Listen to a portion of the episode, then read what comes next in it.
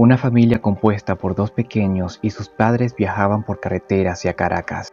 Cuando el coche se averió, los padres salieron a buscar ayuda y para que los niños no se aburrieran, festejaron con la radio encendida. Cayó la noche y los padres seguían sin volver cuando escucharon una inquietante noticia. Un asesino muy peligroso se había escapado de un centro penitenciario cercano a las afueras y pedían que se extremaran las precauciones. Las horas pasaban y los padres de los niños no regresaban. De pronto empezaron a escuchar golpes sobre sus cabezas.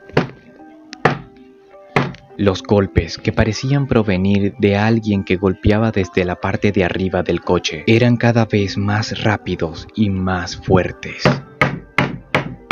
Los niños aterrados no pudieron resistir más, abrieron la puerta y huyeron a toda prisa. Solo el mayor de los niños se atrevió a girar la cabeza para mirar qué provocaba los golpes.